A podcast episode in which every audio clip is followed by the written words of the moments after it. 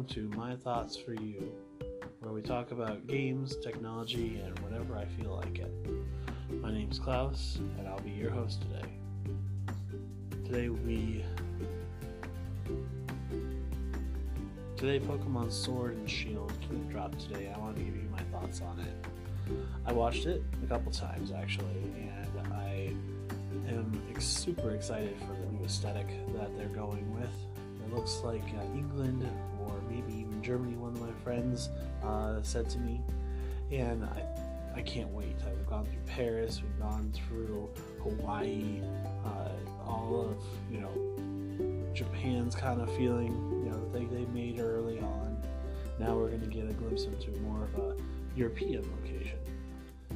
Another thing that I liked about it was the graphics. It looks like the Switch is definitely going to keep up that good uh, style that the uh, 3DS did, and we're going to improve upon it. Also, I was looking at the starters, and they look pretty darn awesome too. Uh, we have a Fire Rabbit, Scorbunny.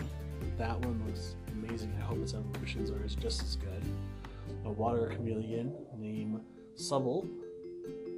Kind of like how they use these names, like, like they break into different things. Scorbunny is uh, kind of like Scorch Bunny. And then Sobble, I you know kind of hear you can hear the bubble, the water chameleon feel.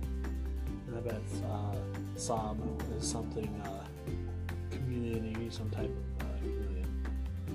And then you have uh, grass, the grass monkey, uh, Grookey, which grew, grow, and key for monkey. They all look pretty darn awesome and I can't wait to choose one and see how they make us choose. Because last time they um, had us uh, choose at uh, the uh, was it Sun and Moon. Um, they had them all lined up for us. Uh, I really hope gyms are back. It looked like they were. It looked like a, a grass gym was uh, shown in the trailer. Uh, some things I was a little worried about is with the Switch or any of the new Pokemon because they want to really push those graphics is if there's going to be any lag for battle animations.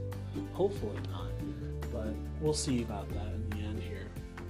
Um, the uh, new stadium that you go into looks really awesome as well, and I hope that's going to be reflected really, really well while you're, you know, at the stadium participating, or even maybe there's gonna be a spectating. Kind of cool to to spectate like online matches like you can now, but you go to the uh, stadium to do that.